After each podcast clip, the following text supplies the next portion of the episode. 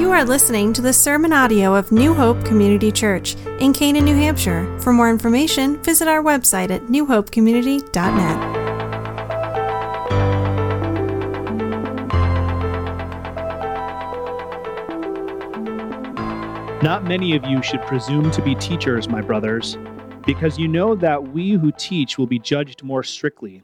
We all stumble in many ways. If anyone is never at fault in what he says, he is a perfect man, able to keep his whole body in check. When we put bits into the mouths of horses to make them obey us, we can turn the whole animal. Or take ships as an example. Although they are so large and driven by strong winds, they are steered by a very small rudder wherever the pilot wants to go. Likewise, the tongue is a small part of the body, but it makes great boasts. Consider what a great forest is set on fire by a small spark. The tongue also is a fire, a world of evil among the parts of the body. It corrupts the whole person, sets the whole course of his life on fire, and is itself set on fire by hell. All kinds of animals, birds, reptiles, and creatures of the sea are being tamed and have been tamed by men. But no man can tame the tongue. It is a restless evil, full of deadly poison. With the tongue we praise our Lord and Father, and with it we curse men, who have been made in God's likeness. Out of the same mouth come praise and cursing. My brothers, this should not be. Can both fresh water and salt water flow from the same spring? My brothers, can a fig tree bear olives or a grapevine bear figs? Neither can salt springs produce fresh water. So as promised, I just want to recap a little bit of where we've been so far in James. James is a relatively short book. It's only 5 chapters. You could read it probably in about 20 to 25 minutes, depending on how fast you read. James doesn't necessarily identify himself this way in the book here, but we know from church history and from the testimony that the church gives us that this James is the James who was the half-brother of Jesus. So he's half-brother because obviously Joseph was not his biological father.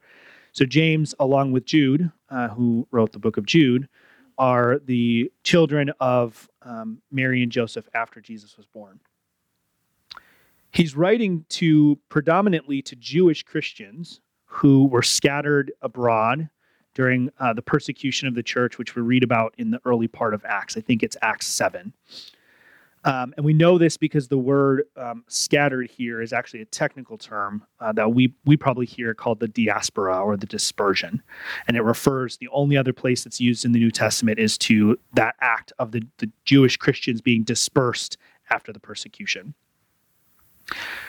Chapter 1 brings us through a doctrinal section here that emphasizes that God is sovereign, he's perfect, that there's no variation or change in him, that he's stable, and because of his stability, we can trust him. It also talks about the fact that we know that he never tempts us with sin. He never tempts us with evil, and that is because there is no principle of evil within him. And although he brings us into trials, those trials have the purpose of growing us and sanctifying us. And so we can count them as joy. Not that the trials themselves are joyful or enjoyable, but that we can consider them joy because of the purpose that they serve in our lives. He closes out that section there by emphasizing that we must study and obey what the Scripture has to say, because it's through the implanted Word, the Holy Spirit implanted Word that God gives us, that he brings us to perfection and gives us new life. In chapter 2, James begins to move over to the primary purpose of his letter, and that is to sort of discuss or to teach his readers that what we do and how we live demonstrates and reveals the reality of whether or not that implanted word has been implanted. So we are saved by faith alone, through grace alone, but we are never saved by a faith that is alone.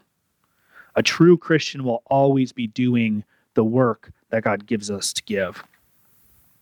Particularly in James, he has a concern for how it is that Christians treat each other. So he uses this example of favoritism in the church to show that those who would make determinations about who's the in crowd and who's the out crowd based on external categories, they really reveal that they don't actually trust the Lord, that they're trusting in external things and external categories. In particular, in verse 126, which we'll talk a little bit more about, he ties this to the way that we speak about other people.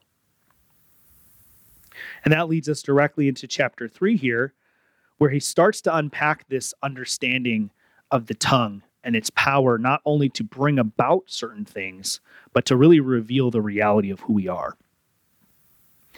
Now, as I mentioned in the sort of introductory sermon, James exists in kind of this Jewish Christian culture that was prominent in the Promised Land that has a very different sort of set of metaphors and examples, and even the language that he uses than we see in someone like Paul.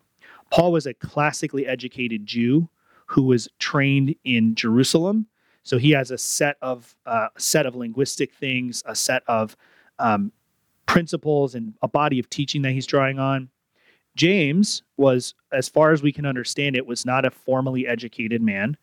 He grew up in Galilee, in Nazareth, the same place that Jesus did, in that sort of northern region of Israel. The Gospels reference a sort of a proverb in the area that nothing good comes out of Galilee. And so Galilee was kind of this backwoods country, which I think you could probably think about it as the people who live in Boston probably think about the people who live out here. Maybe in our little pocket because we're right by the college, we're an exception. But if you think about how someone from the city thinks about someone from the country, that's the kind of difference we're talking about. But for those of us who've lived in the city and also lived in the country, we know that there's a certain type of wisdom that may not be book smarts, if you want to call it that, that comes from rural folk. So James represents that kind of community learning that we see. He does seem to be aware of, or at least tying into some similar themes that we see in other places. So concerns about the dangerous nature of the tongue are certainly not unique to James. It's a well-established concern and principle in wisdom literature, both within the Bible and then also outside of the Bible. So just a couple quick examples. You don't have to turn there, but the book of Proverbs, chapter 10, verse 11 says, "The mouth of the righteous is a fountain of life, but violence overwhelms the mouth of the wicked." Proverbs 11:9, "With his mouth the godless destroys his neighbor, but through knowledge the righteous escape." Now, some of the examples that we'll see later, the metaphors that he uses, were actually so common that we see the exact same trio of examples in Greek literature and Roman philosophers. We see it in other Middle Eastern narratives and other Middle Eastern wisdom literature. It's unlikely that James is drawing from that wide source. We might say Paul would be drawing from that because he was, again, classically educated, and that Greek culture had worked its way into the Jewish body of teaching. James is most likely drawing directly from the Proverbs. But this is such a common grace, natural principle that he's about to teach that those same common themes had cropped up independently in other places in the world. In verse 1 here, it sort of takes a strange pivot, and the scholars are divided as to what this means. He says in verse 1, "Not many of you should presume to be teachers, my brothers, because you know that we who teach will be judged more strictly." And I had to chuckle a little bit as I was preparing to go into my first 8-week preaching series here, that the first verse that I get to preach on is that not many of us should be teachers. So pray for me. Some scholars look at this and think that this means all of the language about the tongue and the warnings against misusing the tongue are applying to teachers, which wouldn't mean there's not a principle to be drawn from that for everyone else, but it does change a little bit about how we read the text. Other scholars will say that this is an example to demonstrate how dangerous the tongue can be, and that's why not many should be teachers, because the tongue is so dangerous that it actually should restrict who goes into this teaching field. So the rest of this is an explanation and a statement for and to the common person in the pew who's not in a teaching position, but the example of a teacher and how dangerous being a teacher can be is the example to emphasize that. I think that is the best view of the text, because apart from this reference to teachers, there really isn't much else that would be specific to teachers in any way. So James creates kind of this logical argument. He says, we're all sinners. We all stumble in many ways. And if anyone is at fault, is not at fault in what he says, he's perfect. So the argument goes like this. Everyone sins, especially in the area of sinning with the tongue. Therefore, not many of you should be teachers. And the reason is that the teacher's primary tool is the tongue. And so because that is what's being done by those who teach and speak publicly, they're more likely to fall into that sin than other people. And he puts forward this sort of hypothetical example. Now, we know this is a hypothetical example because he says immediately prior, we all stumble in many ways. So it wouldn't make sense for him to say we all stumble in many ways if he was then going to immediately say, but you could be perfect if you really tried very hard. That is not what he is saying. Instead, he's putting forward a hypothetical example to close out his argument at how significant the tongue is. It's so significant that if some hypothetical person out there could control their tongue, then controlling the rest of their life would be a relatively easy task. It's like if you think about Superman, right? He's this immensely strong person. It'd be like saying, well, if you could lift a 12-ton boulder, then lifting up this 2-ton elephant wouldn't be a challenge. That's what James is getting at. The task of taming the tongue is so significant and so insurmountable that if you were able to do that, everything else would be a cakewalk. He goes on here and he gives some examples. I think we have a tendency to read these as completely negative examples, but I think we should be careful because the Bible doesn't seem to support that. And just as we said in those Proverbs passages we read, using the tongue properly can have great positive effect. So we shouldn't necessarily read these as entirely negative examples. So for example, a horse is bit. I haven't done a lot of horseback riding, but the horseback riding that I've done, I was very glad that horse was trained to obey my commands based on what I did with the bridle. Because that horse is so big and so strong that if it was not trained and did not obey me, I could be in a lot of trouble. So the bit is a positive example, potentially a positive example, of one way that our tongue can be a positive force for change, not only within our own lives, which we'll talk about in a minute here, but also in the way that we speak to and about other people. Someone who has a kind word to share at the right moment can reorient a person's entire day or week or month or sometimes even the course of their entire life with one kind word at the right time, one appropriately spoken Bible verse, or one request to pray for someone or with someone can change everything.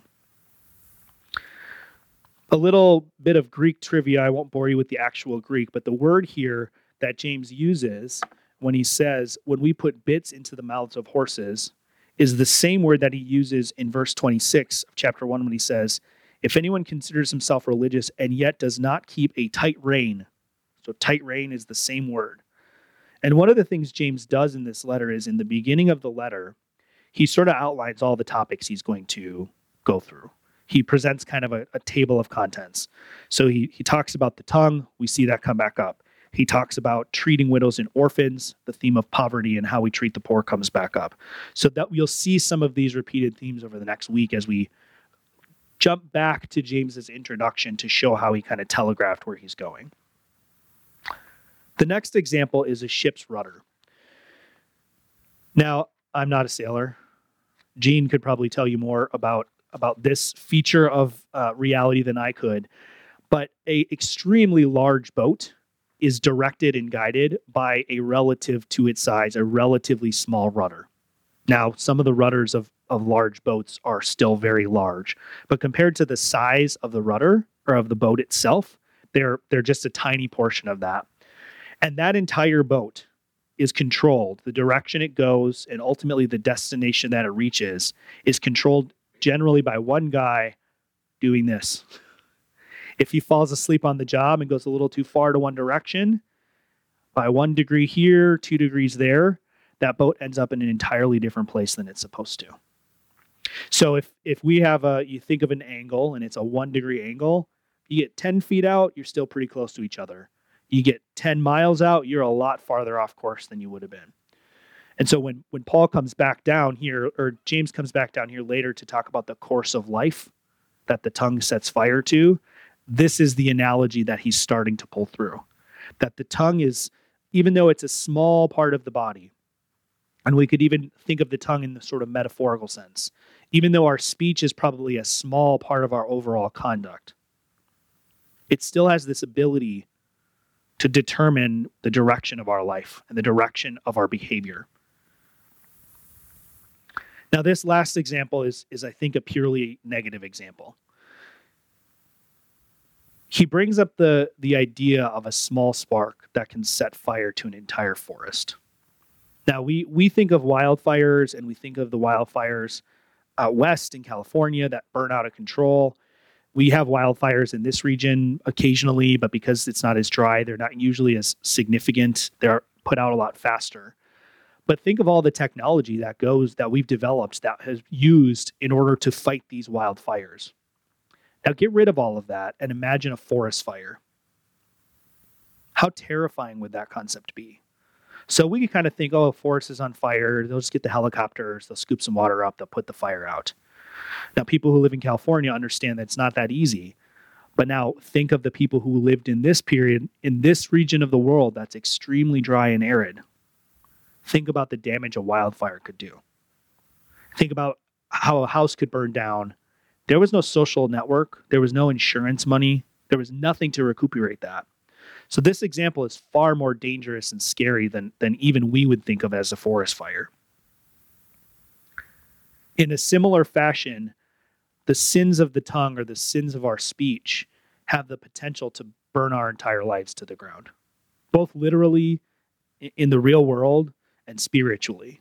So I was watching a YouTube video the other day, and there was a woman in New York. And in New York, they have these city share bicycles that you scan the QR code, it unlocks the bike, you take it and you dock it back in, and you get charged for the usage. And this woman who happened to be pregnant, it's not really relevant to the story, but she was pregnant. She was a PA coming off a 12-hour shift at the hospital she worked at. She came out and she undocked a bike. A group of young men approached her, and they said, well, no, that was my bike. She started crying for help. Both parties were probably in the wrong in certain ways, but because of the appearance of it and because of the way she spoke to and about these people, both during the incident and after, she was terminated from her job from the hospital. So the way that we speak has the power to burn down our lives. But even more so and more significant than that, it says it's a corrupting force full of deadly poison. So there's this double principle that what we do with our mouth, what we do with our tongue, the things we say, not just about other people, but to other people, the sort of self-talk that we share with ourselves has this ability to corrupt and poison us. Jesus says this. This is probably where James learned it. He says in Matthew 15:11, he says, what goes into a man's mouth does not make him unclean, but what comes out of his mouth is what makes him unclean. We'll get into the principle of that in a little bit here, but what we say is not neutral.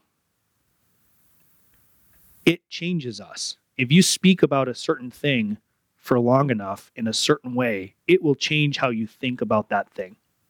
I see this happen all the time in theological discussions. People get a concept of the Trinity or of the incarnation, they get the words wrong. And at first it's very neutral, it's very harmless, but the longer they talk about it, in using those wrong words, those wrong patterns of speech, the more and more they start to believe the wrong thing about the Trinity. Words can burn our spiritual and our physical lives to the ground if we're not careful with them. Now, he goes on and he says that even though all sorts of creatures have been tamed and are being tamed, there's a clever usage of these four categories of creatures that maps up to the four categories of creatures listed in Genesis to sort of say all creatures. So even though at the time, and even more so now in our day, all manner of creatures were being tamed, even creatures out in the sea were being tamed, snakes, birds of the air, all sorts of things were being tamed. As difficult as that is, no one can tame the tongue. So again, that hypothetical example of the perfect man who tames the tongue can't exist because no man can tame the tongue. But the tongue also has this ability to reveal who and what we actually are. So if you look here in the next passage, it says, "With the tongue we praise our Lord and Father, and with it we curse men who have been made in God's likeness." This goes back to that theme that James is very concerned about, that our works reveal the nature of our faith. That corrupt, rotten, evil works reveal a dead, useless, ineffectual faith. Again, drawing, I think, from Jesus' example, he uses some examples of these kind of contrasting, conflicting things that don't make any sense. And the purpose of all of those examples is to say that a person who claims the name of Christ, who claims to worship God, yet talks about his brothers and sisters in this way, is like a salt or a spring that somehow puts forth both sweet water or salty water, or fresh water and bitter water or salty water. That's a contradiction. It doesn't happen. Either your well, your spring is salty, or it's fresh water. Either it's sweet or it's bitter. He also uses this example of fruit, which again, I think he's drawing from the teaching of Jesus. Jesus says in Matthew 12, verses 33 through 37, he says, "Make a tree good and its fruit will be good, or make a tree bad and its fruit will be bad. For a tree is recognized by its fruit." He's speaking to the Pharisees at this point. He says, "You brood of vipers, how can you who are evil say anything good? For out of the outflow of the heart, the mouth speaks. The good man brings good things out of the good stored up in him, and the evil man brings evil things out of the evil stored up in him. But I tell you that men will have to give an account on the day of judgment for every careless word they have spoken. For by your words you will be acquitted, and by your words you will be condemned." This inconsistency, and I'm preaching to the choir here. I wish we had a choir. We should have a choir. I'm preaching to the choir here because sins of the speech, whether it's online, on Twitter or Facebook, or whether it's the way I speak about people, this is something that I struggle with too. This is not unique to any one person. This is something we all struggle with. It reveals how divided we are.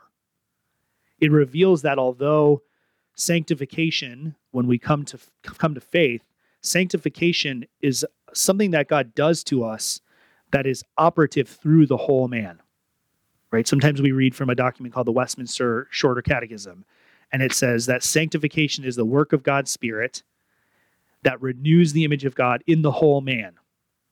But then in the next section, it talks about how that sanctification is not complete. It's not perfect. So there's this dichotomy. There's this war between the sanctified part and the corruption that remains.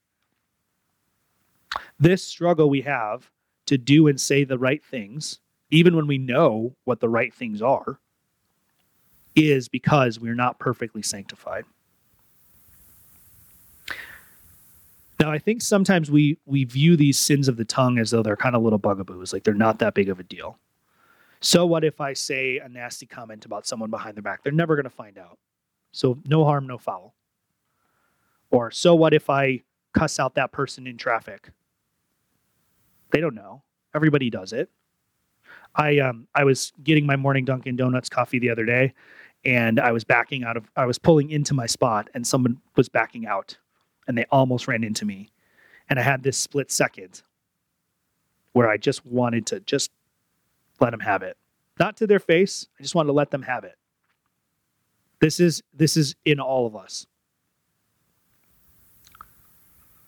But the reason this is so significant is because God's law is a cohesive whole. Earlier in the letter, James says that if you've sinned in one part of the letter or one part of the law, you're guilty of the whole. You're violating the whole thing.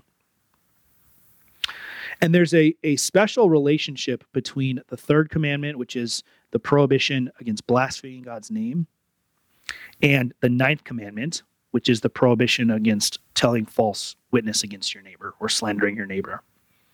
And both of those converge in the sixth commandment, which is the prohibition against murder.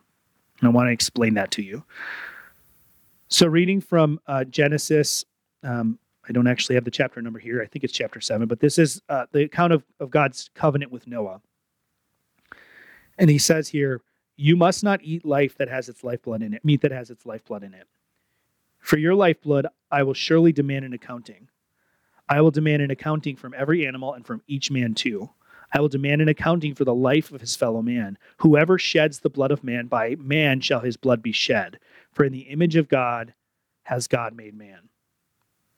So after the flood, Noah comes off the ark. God says, you can eat animals now, but don't eat with the blood. And the animals are going to be afraid of you, and I will hold the animals accountable if they kill a man, because the image of God in man is so significant, even with all of the corruption that happened in the fall. That image of God is so significant that to murder an image bearer is an assault on God himself. And if you look at the reasoning leading up to the flood, it's because man had become violent everywhere, and their thoughts were only evil continually. So violence against image bearers was the immediate reason that God destroyed everybody except Noah and his family. Murder is a terrible sin because it represents a direct assault against the image of God.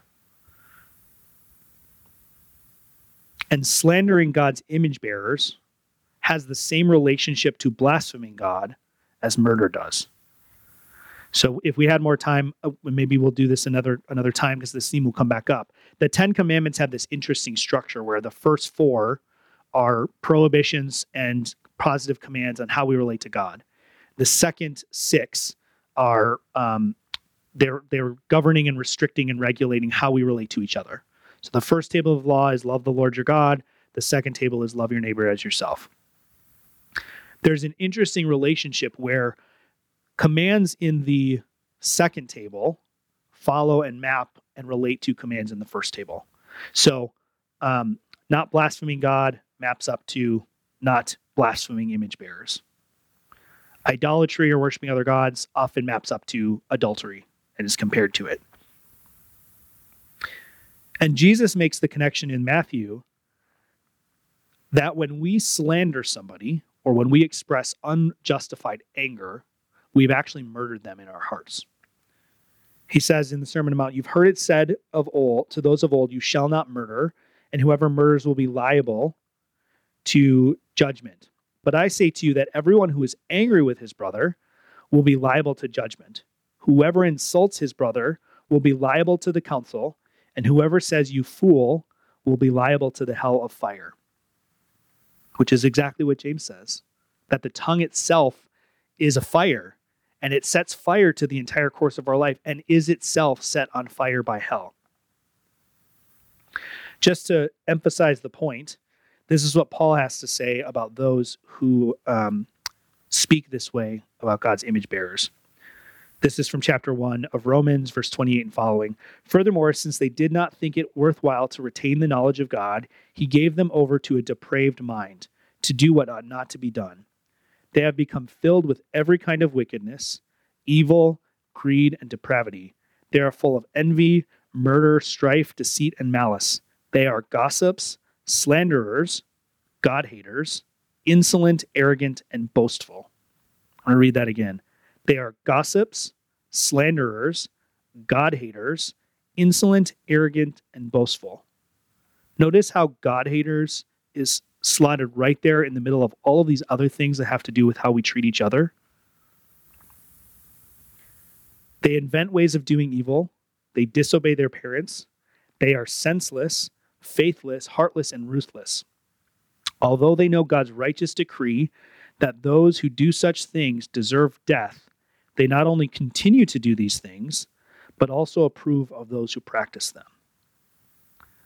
Ultimately, we can either be the kind of person who loves God and uses our tongue for glory, or who hates our brothers and curses them. We cannot be both. You can be the kind of person who screams and swears at the guy who cut you off in traffic, or you can be the kind of person who worships the Lord on the Lord's Day. You can be the kind of person who is disrespectful to their boss and talks about them behind their back, or you can be the kind of person who shares the gospel with their neighbor and prays for them faithfully. Now, again, none of this is going to be perfect in this life. We are this bundle of contradictions, but at the end of the day, in the final analysis, either the Lord will recognize that you are His and your fruit will be a demonstration of that. It won't determine it, but it will be a demonstration of that, or it won't. So we have to make a decision, empowered by the Holy Spirit, driven by the Holy Spirit, of course, but we have to make a decision as to what kind of person we're going to be, and we have to strive to that end. As I said, he gives us these two examples. He says a spring which produces sweet and bitter water. The word here that's translated as salty is really better understood as bitter, and the word that is fresh is better understood as sweet. It's actually a word related to glucose. It's the same word we get sugar from. He uses the example of a fruit tree that bears different kinds of fruit than what it's designed to do. A fig tree that bears olives, a grapevine that bears, apples. Those are things we instinctively understand are nonsense. And then he kind of puts a pin in it with another example of a salt water, and actually referring to salts this time, a salt water that produces fresh water, saltwater spring. So I don't know how many of you have spent a lot of time on the ocean. It's always a little bit of fun to taste the salt water just because it's so different. But if you were out on the ocean and you were dying of thirst, you would not want a salt spring. If you were in the desert and you found, just like the people of Israel did, they're out in the desert, they're wandering through the desert, they come upon this oasis, everybody's excited, they taste it and it's bitter and they can't drink it. It took a miracle of God to change that bitter water into sweet water. And it takes a miracle of God to change the bitter outflow of our hearts. The salty, corrupt, brackish, stinky outflow of our hearts into something that is sweet and that gives life. That's the Holy Spirit's work. As we transition here to the Lord's Supper, I want to make a connection for you. If you could turn in your Bibles with me to 1 Corinthians 11, and I'm going to read from verses 17 through 22 here. Now, this is a section that we often go to when we're coming to communion. It has what's sometimes called the words of institution, which starts in verse 23. That will all be very familiar with you. But it's important to note what leads into this. So starting in verse 17, it says, "In the following directives, I have no praise for you, for your meetings do more harm than good. In the first place, I hear when you come together as a church, there are divisions among you, and to some extent I believe it. No doubt, there have to be differences among you to show which of you have God's approval. When you come together, it is not for the Lord's Supper that you eat. For as you eat, each of you goes ahead without waiting for anybody else. One remains hungry and another gets drunk. Don't you have homes to eat or drink in? Or do you despise the church of God and humiliate those who have nothing? What shall I say to you? Shall I praise you for this? Certainly not." Paul's concern here is the same as James's concern when he talks about showing favoritism, when he talks about those who do not care for the orphans and widows. They were rich members of the Corinthian church who were having their meal at home. Then they were, because they didn't have to work as much, they were coming to the church service, they were getting better seats, and they were going to this shared communion meal, and they were eating all the food. And the poor people who had to work and managed to scrape their way off to come to the service, there was nothing left for them by the time they got there. So as we come into the Lord's Supper, we need to take that principle, that Paul's instructions about how to do the supper worthily, they're in the context of how we treat each other, how we treat other Christians especially, but how we treat other human beings in general. I want us to all take a few minutes of reflection.